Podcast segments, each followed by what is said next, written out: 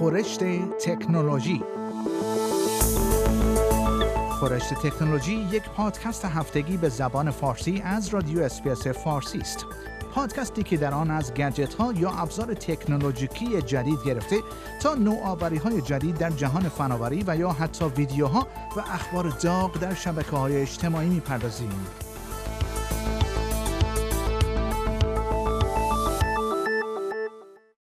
یک شرکت مستقر در سیدنی به نام درونشیلد در حال کمک کردن به کشورهای جهان برای مقابله با تهدید روزافزون ناشی از پهپادهایی است که ممکن است برای نظارت یا حملات تروریستی مورد استفاده قرار گیرند.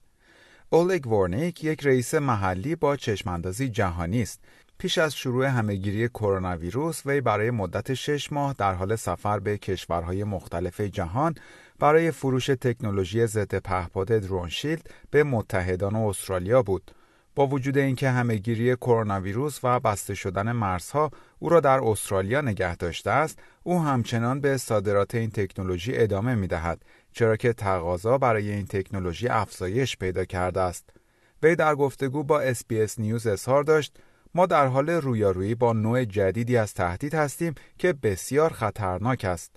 پهپادهای تجاری در سراسر جهان به طور گسترده در دسترس هستند و مقامات کشورهای جهان نگران این هستند که گروه‌های تروریستی بتوانند با ایجاد تغییرات در این پهپادها از آنها به عنوان سلاح علیه اهداف نظامی و غیر نظامی استفاده کنند. قطعات این پهپادها نیز در اینترنت فروخته می شود و همین امر این امکان را فراهم می کند که پهپادهایی که ثبت نشده‌اند تولید شوند.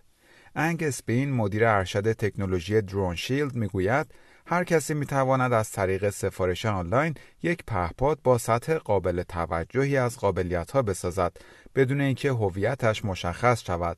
تکنولوژی درونشیلد به این صورت کار می‌کند که ابتدا سیگنال‌های پهپاد را شناسایی می‌کند و بعد آن را از کار می‌اندازد و مجبور می‌کند به صورت ایمن فرود آید. آقای ورنیک میگوید اگر شما در یک میدان جنگ باشید، به دست آوردن یک پهپاد به صورت سالم می تواند بسیار ارزشمند باشد، چون آن وقت شما می توانید اطلاعات مهمی به دست آورید.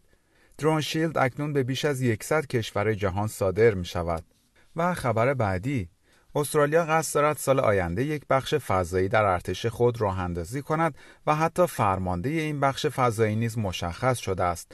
به گزارش ای بی سی، قرار است کاترین روبرتز، معاون مارشال نیروی هوایی سلطنتی استرالیا، فرماندهی این بخش جدید را بر عهده داشته باشد. مارشال میل هاپفلد، فرمانده نیروی هوایی استرالیا، میگوید این بخش فضایی ارتش تمام ابعاد نیروی دفاعی استرالیا را تحت تاثیر قرار خواهد داد.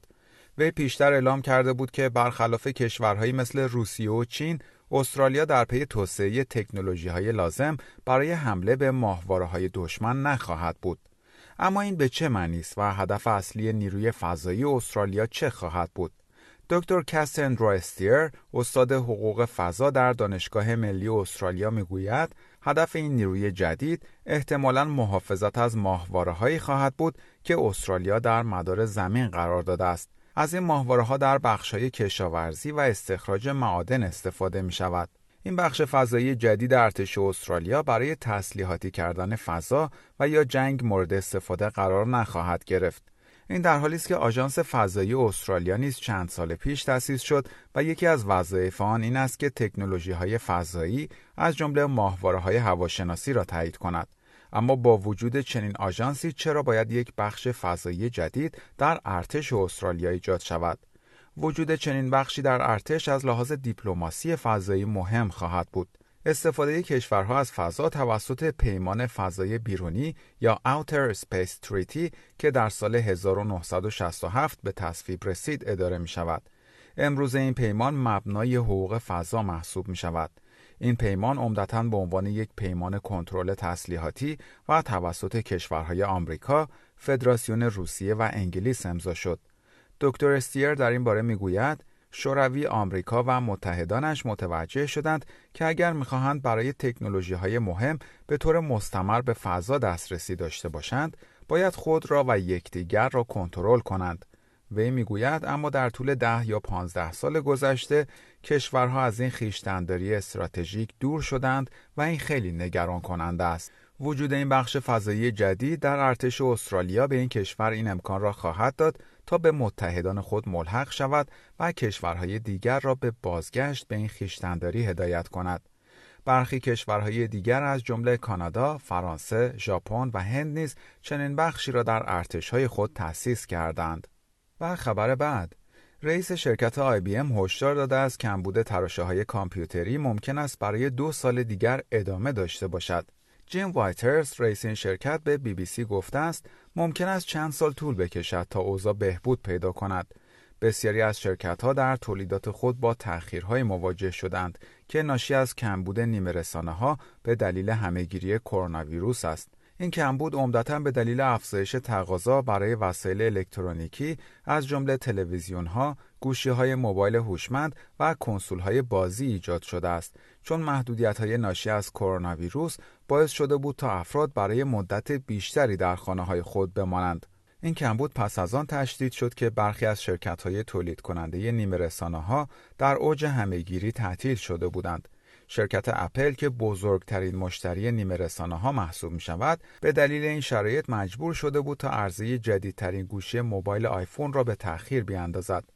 رئیس شرکت آی بی ام یکی از جدیدترین اظهار نظرها در مورد کمبود تراشه‌ها را مطرح کرده است، ولی پیشتر نیز افراد دیگری از جمله چاک رابینز رئیس شرکت سیسکو نیز در این باره هشدار داده بودند. جو بایدن رئیس جمهور آمریکا نیز کمبود تراشه‌ها را مشکلی بلند مدت می‌داند و ماه گذشته در یک نشست کاخ سفید با رهبران کسب و کارها از آنها خواست تا آمریکا را به رهبر جهان در زمینه تولید تراشه تبدیل کنند. طبق اعلام انجمن نیمه رسانه‌ها که در آمریکا مستقر است، حدود هفتاد و پنج درصد از ظرفیت تولید نیمه رسانه‌ها در شرق آسیا است. و خبر پایانی برنامه خورشت تکنولوژی این هفته، کاربرانی که هنوز شرایط جدید واتساپ برای استفاده از این پلتفرم پیام رسانی را قبول نکردند، پیام‌هایی را برای یادآوری دریافت خواهند کرد، چرا که مهلت در نظر گرفته شده در روز پانزدهم ماه می به پایان رسیده است. از زمانی که این تغییرات جدید اعلام شدند، یعنی در ماه ژانویه، نگرانی‌هایی در مورد به اشتراک گذاشتن داده‌های کاربران واتساپ با شرکت مادر آن، یعنی فیسبوک وجود داشته است. به گزارش بی بی سی، واتساپ اعلام کرده است اکثر کاربران این پلتفرم که در حدود دو میلیارد نفر هستند، شرایط جدید را پذیرفتند. افرادی که این شرایط جدید را قبول نکنند، به تدریج دسترسی خود به قابلیت‌های این اپ را از دست خواهند داد، ولی حساب آنها پاک نخواهد شد. واتساپ اعلام کرده است اطلاعاتی که با فیسبوک به اشتراک خواهد گذاشت، شامل شماره تلفن و سایر اطلاعاتی خواهد بود که کاربران هنگام ثبت نام در این پلتفرم ارائه کردند. اطلاعات مربوط به نوع و مدل گوشی موبایل، آدرس آی پی که میتواند نشان دهنده محل ارتباط اینترنت کاربر باشد و اطلاعات مربوط به پرداخت‌ها و مبادلات مالی که از طریق واتساپ انجام شده، جزو این اطلاعات خواهند بود. این شرایط جدید در مورد کاربران در اروپا و انگلیس که قوانین حفظ حریم خصوصی متفاوتی دارند اعمال نخواهد شد. در پایان برنامه خورشت تکنولوژی این هفته از شما دعوت می‌کنم برای تماشای برخی از جالب‌ترین ویدیوهای مربوط به تکنولوژی به صفحه اینترنتی برنامه فارسی رادیو اسپیس با آدرس اس بی اس دات کام دات ای یو اسلش پرژن مراجعه کنید. شما همچنین می‌توانید پادکست‌های خورشت تکنولوژی را دانلود کنید و در هر زمانی که خواستید آنها را بشنوید.